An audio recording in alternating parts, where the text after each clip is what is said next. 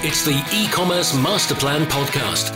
Here to help you solve your marketing problems and grow your e-commerce business. Cutting through the hype to bring you inspiration and advice from the e-commerce sector and beyond. Here's your host, Chloe Thomas. Hello. I know how much you just love to learn more about Google Ads and SEO, so you're really going to love this episode. Search is a crucial traffic source for e-commerce businesses. Between keyword ads, shopping ads, and SEO, it's often the biggest chunk of traffic and sales. Somewhere we all spend a lot of time poring over the results, writing the copy, getting the links, and on and on and on. But something we too frequently neglect is actually looking at what the search results look like. When did you last Google your top converting keyword and look at what the customer actually sees on that page? If it was less than a month ago, congratulations, you are very far above average in doing this. In this episode, we're going to be getting deep into what happens on those search results pages and how customers are using them to make their buying decisions. So, this is definitely a must listen if you're spending any time or money on search traffic. Without the sponsors, the podcast wouldn't be possible, so please do check them out. This episode is brought to you by SendPro Online from Pitney Bowes. SendPro Online makes it easy to save time and money no matter what you ship or mail. Print shipping labels and stamps right from your desk. With the SendPro software, you can compare rates between shipping carriers and gain access to special USPS savings. Try it free for 30 days and get a free £10 scale, but only when you visit pb.com forward slash masterplan. That's pb.com slash masterplan. Today's guest expert is Adrian Rowe from Red C Marketing. Adrian is a lifelong passionate direct marketer. He cut his teeth in the world of big catalogue marketing, so think of th- things like Great Universal, and for more than two decades has been leading the team at full service marketing agency Red C, where he and his team have worked with many a high street and home shopping retailer to create more effective communications by getting under the skin of customers and prospects. If that doesn't convince you of his expertise, here's the social proof bit. He's been made an honorary life fellow of the Institute of Direct and Digital Marketing. That's the IDM here in the UK. Hello, Adrian. Hi, Chloe. Thanks for having me on. It's great to have you here, and I'm very excited to be talking about what we're going to be talking about. Excellent. so I've just given the listeners a very quick intro about you. But before we get into the lessons from your recent search research, um, can you tell us a little bit more about you? How did you get started in e commerce?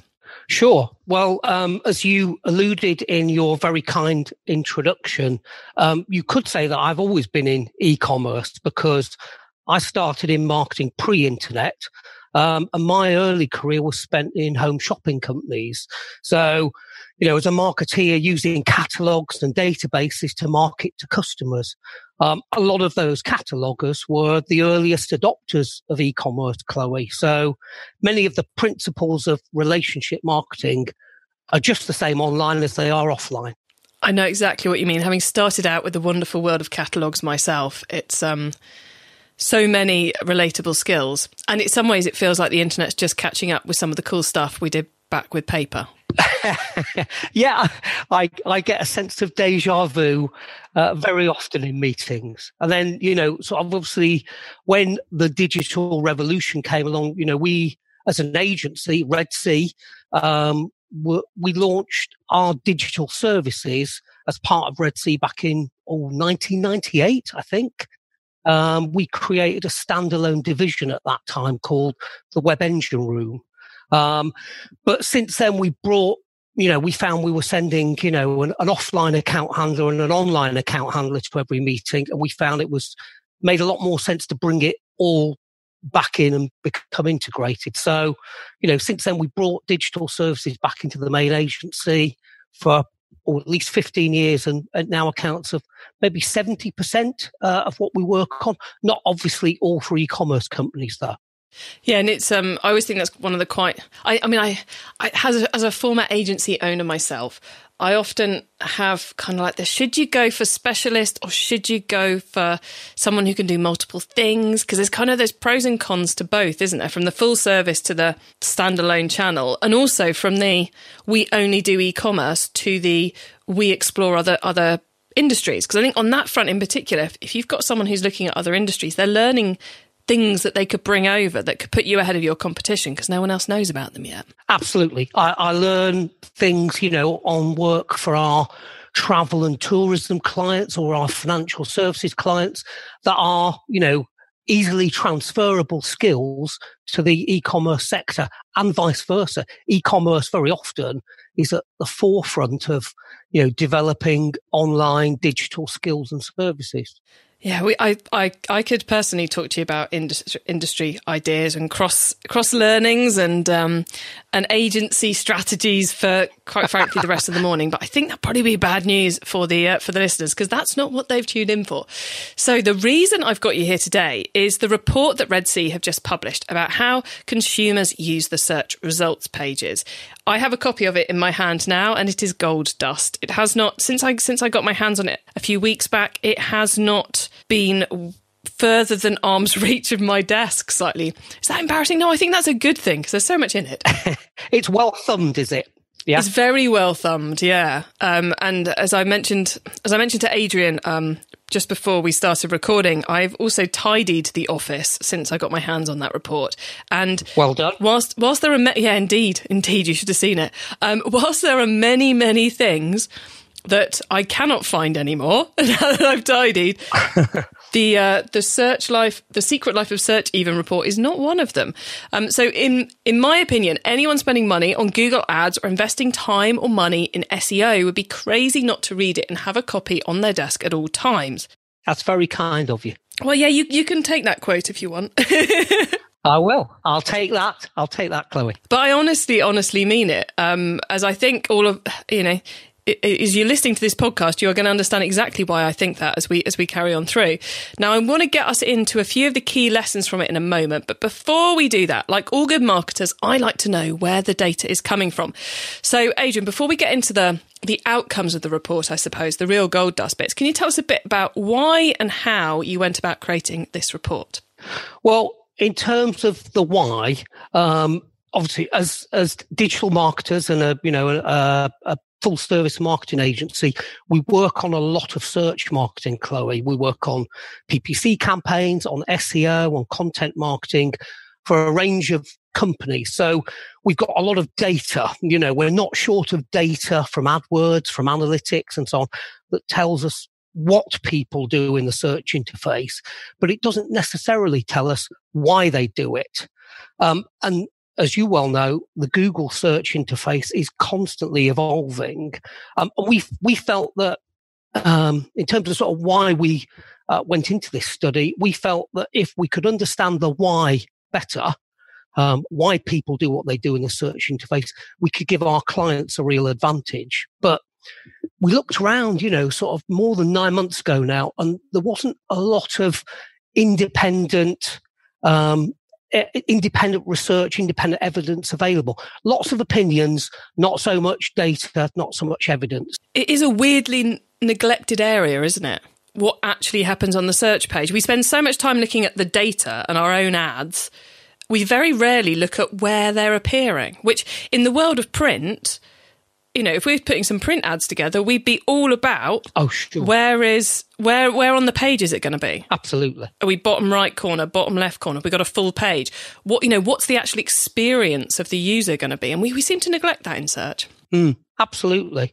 So um, we, we really wanted, you know, having discovered a, a, a lack of uh, research evidence out there, we felt that given that we've got in-house eye tracking facilities, which we use for, um, you know, a whole range of uh, different types of research, we felt that maybe we should do the study ourselves. So that, that's really the why of uh, how, you know, what we did.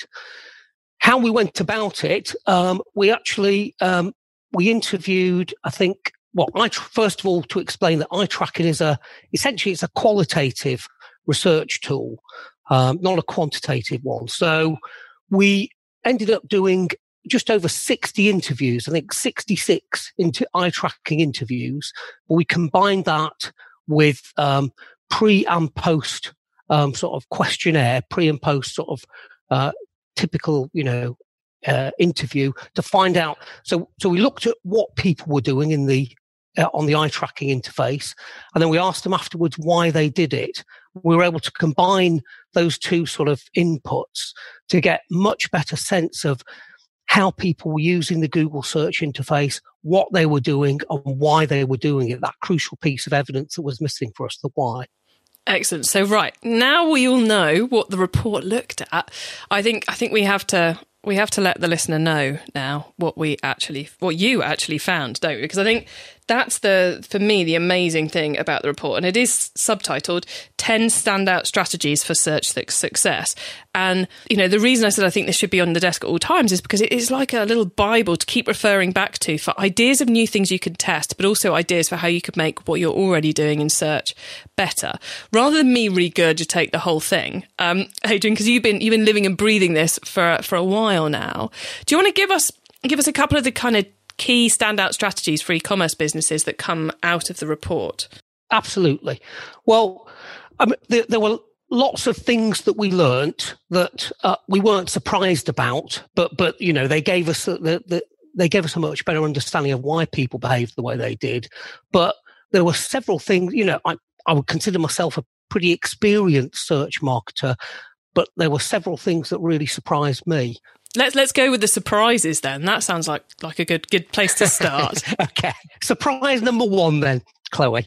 Um, the um, the overwhelming um, click choice given to trusted, familiar, credible brands. So, you know, we we've made that number one in the uh, in the report, brand trust. Um, I kind of knew, you know, that um, that sort of well well known, well trusted brands would have an advantage in the search interface. I don't think any of us realised just how big an advantage that was until we we actually did the research. Something like, you know, over 80% of all the clicks that we observed and that we eye tracked across all of the sectors, and, when we did, you know, a dozen or so different market sectors, um, over 80% are on trusted brands, familiar brands. We're saying on that front, just just just to make sure that the the um, the listener you know, fully gets this, we're saying that if someone was searching for I know party food, for example, and M&S is there, Marks and Spencers, and someone they've never heard of is there, the great majority of the time they're going to click on Marks and Spencers, no matter where it is on that first view, just because they recognise the brand. Absolutely. So it, it's it's an easier. We're all looking for shortcuts in our lives, aren't we? And, and especially on the Google uh, search results interface, we're definitely looking for shortcuts. And if we can see you know, we look, if we're looking for some, you know, a product, we can see a brand that we, that we trust, that we've used before, um, that we've seen advertised on the TV, then it's an easier click decision to go and take a look at, at, at what they've got. So I guess that's kind of the the multi-channel marketing bonus coming into the search results, isn't it? It's, it's if you are totally. sending your customers emails on a regular basis, you're on social media in front of them on a regular basis, you're doing magazine ads, you're doing maybe postal mailings, you're doing TV ads, then that increase in brand recognition will pay off when they're looking for something you sell. It definitely will. It definitely will. It's all about what you do away from the search results interface that influences the way people behave when they're interacting with with their Google search results. And it, was there any difference between ads versus natural listings on that front, or or if you know, is it exactly the same kind of impact? It is exactly the same. I mean, one of the other things that uh, we saw, which really surprised us, was how um, interrelated um, the PPC text ads, the Google shopping, the organic results, they're, they're all working together. Um, even, you know, perhaps images that appear, they're working together to increase the likelihood that a customer will choose your brand or a searcher will choose your brand to investigate rather than another one. So it's actually, you know, it's becoming because Google's able to present such a sophisticated array um, of different types of results to you. Um, the, the way they work together is really important. So, I mean, I'm sure you've had the debate with clients as many times, probably far more times than I have, of um, do you or do you not bid on your own brand name? And the you know the argument is you know it's an insurance policy and it gives you a greater ownership of the search results page pixels, I suppose, you know, the space on the page. Is that where this benefit comes from being interrelated? Come on, Chloe. Interrelated search results in terms of if you've got, if you're coming up in multiple different places, be it maps, be it um, uh, product listing ads, be it ads, be it natural, that gives you more space and therefore you're more likely to get the click? Or is it that they're seeing you more often, therefore that brand recognition goes up? It's a bit of both. I, I, I would recommend that you always bid on your own brand terms because typically they are the final click in a sort of a multi-click search journey. So you might start by, you know, looking for party dresses um, and look at some of the you know search results or you know men's denim shirts look at some of the search results get an idea of who who's got offers that you might be interested in then potentially click on a familiar brand. You might then go, you know, go to that website, have a look around, maybe come back again, look at some others. Um, but eventually you're going to, you're going to key in the brand name and you're going to convert on the brand name. So not taking up, not maximizing your real estate by, you know, running paid search ads for your own brand is, um, is a crazy decision, really. I'm glad we're in agreement on that one. Okay, um, we were we were working our way through the surprises. So, what's what's surprise number two for you from the report?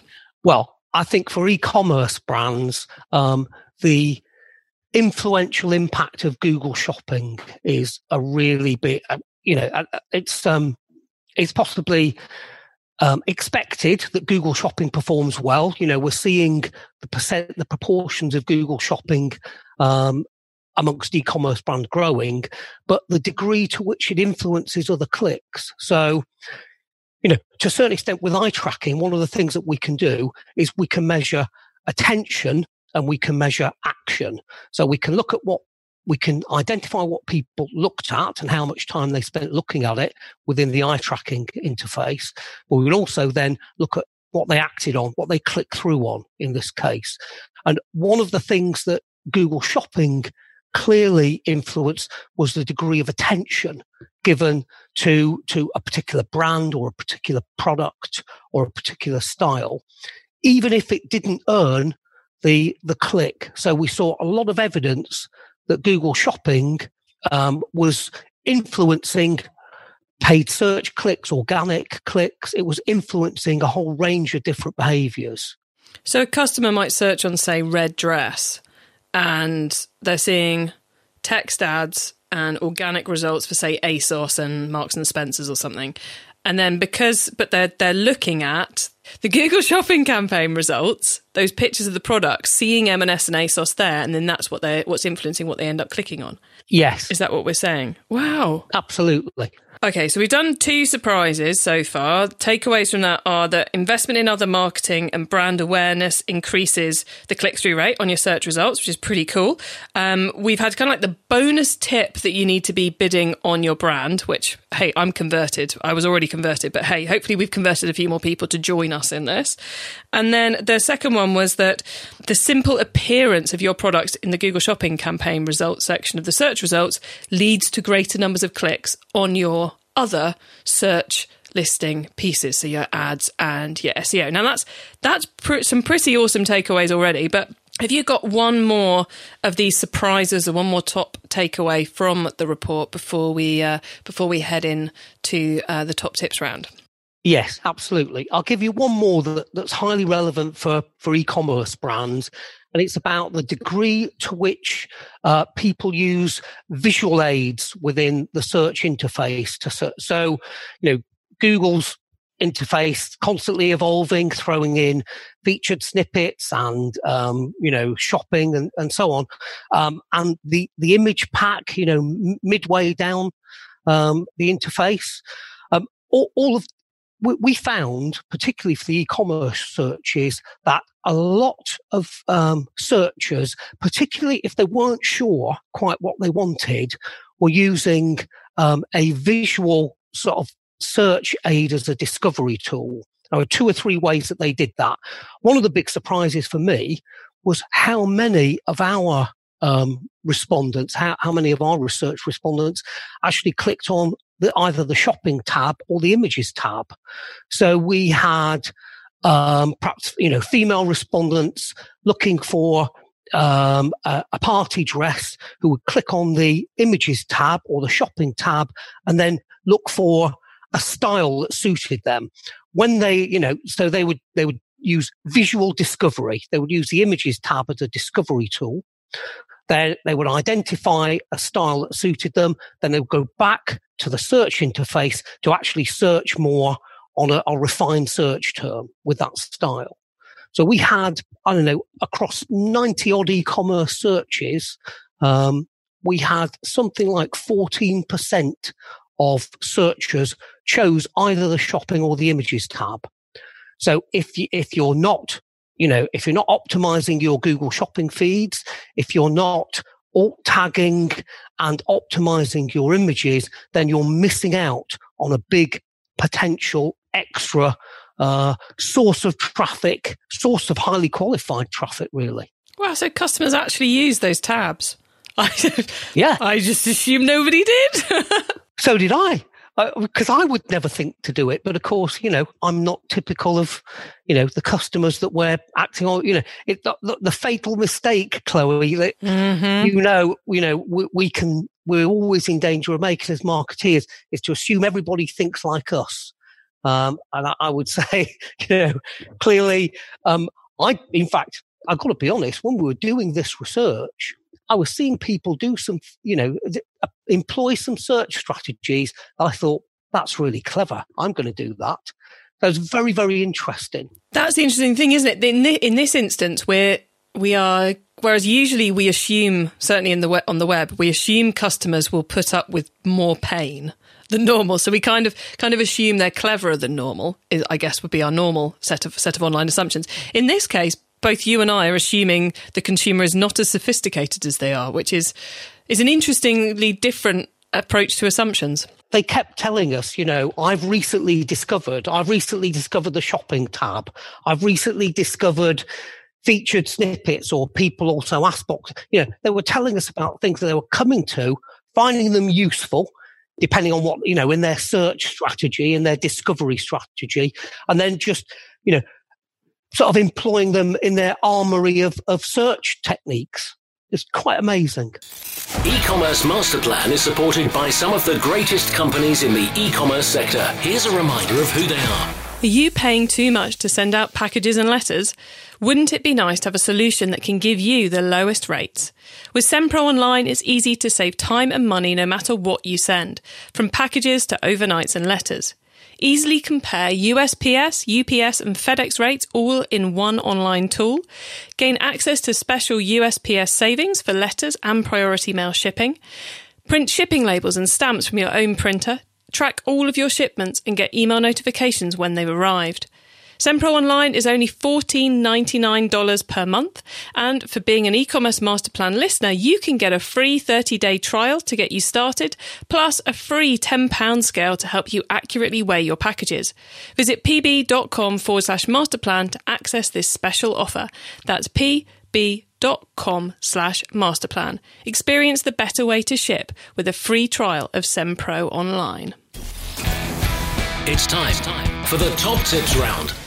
I love this section because it gives me and our listeners some really quick ideas for taking our businesses to the next level. So, Adrian, here we go. First up, the book top tip. If everyone listening to this podcast agrees to take Friday off and read a book to make their business better, which book, other than your search report, uh, would you recommend? it's an easy one. Um, I'm going to recommend uh, a book by um, one of the greatest ad men that this country's ever produced, a guy called Jon Steel. Um, and the book is called Perfect Pitch. It's not about um, e-commerce or online. It's about the art of selling ideas and winning new business. Because let's face it, you know, whatever sector we're in, whether we're a startup or a big established business, we all have to make presentations and articulate ideas to other people and persuade people to come along with you. Jon Steel's book, Perfect Pitch, is absolutely brilliant for that. It opens up with when he met Steve Jobs and how Steve Jobs was able to articulate an idea. And it finishes, the last chapter is about how the, um, the bid team for the, um, the London Olympic bid team won the bid for the 2012 Olympics when Paris was the sort of far and away the favourite. It's a fascinating case study. The whole book is brilliant. You'll come away full of ideas for how to pitch ideas and persuade people of your point of view. That sounds absolutely fascinating. I love the fact you've just pitched it incredibly well. it's a great book, and I recommend it to everybody. I even made it. Um, I even made it part of our book club um, last year because I wanted more people in the agency to read it. Okay, then the traffic top tip. Which marketing method do you either prize above all others or think doesn't get the press it deserves? Well, not surprisingly, Chloe, uh, given the conversation that we've had, I would thoroughly recommend Google Shopping for any e-commerce company. It is really, really powerful if you optimize your data feeds well and don't just measure the direct conversions from Google Shopping, measure the click assisted conversions, the impression assisted conversions. You'll soon get an idea of how Google Shopping punches above its weight. And I love the fact that ties back into one of the takeaways from the report we discussed earlier. Always nice when it when it links up. Yeah. Um, uh, Okay, Perfect. the tool top tip then. Maybe a collaboration tool, a social media plugin, a phone app, or just a way of working. Is there a cool little tool you use that makes you and your team more efficient from day to day? There is. I'm going to go old school on you, Chloe. Um, and I'm going to recommend as a tool an A3 layout pad and a Sharpie pen. Not because I'm a wannabe art director or designer, but it's something I, I take into every meeting where, you know, I'm sitting collaborating with the team. We map out ideas with, with a Sharpie.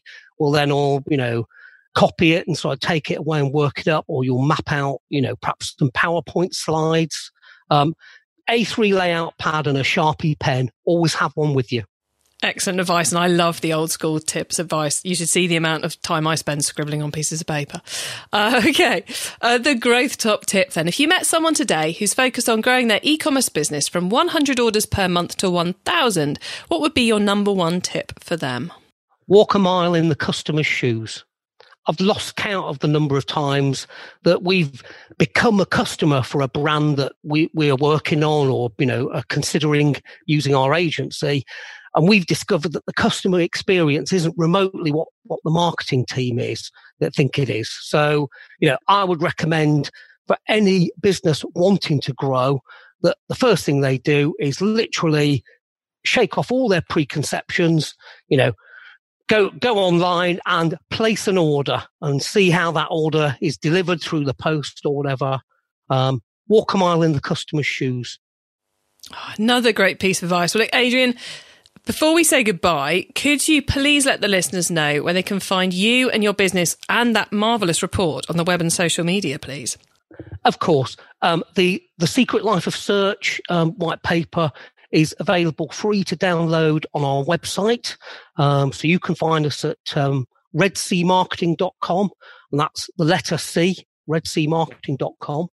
We're also on, we're on Twitter, we're on Facebook, we're on LinkedIn, we're on YouTube. Um, you can connect with me on LinkedIn, Adrian Rowe, R O W E.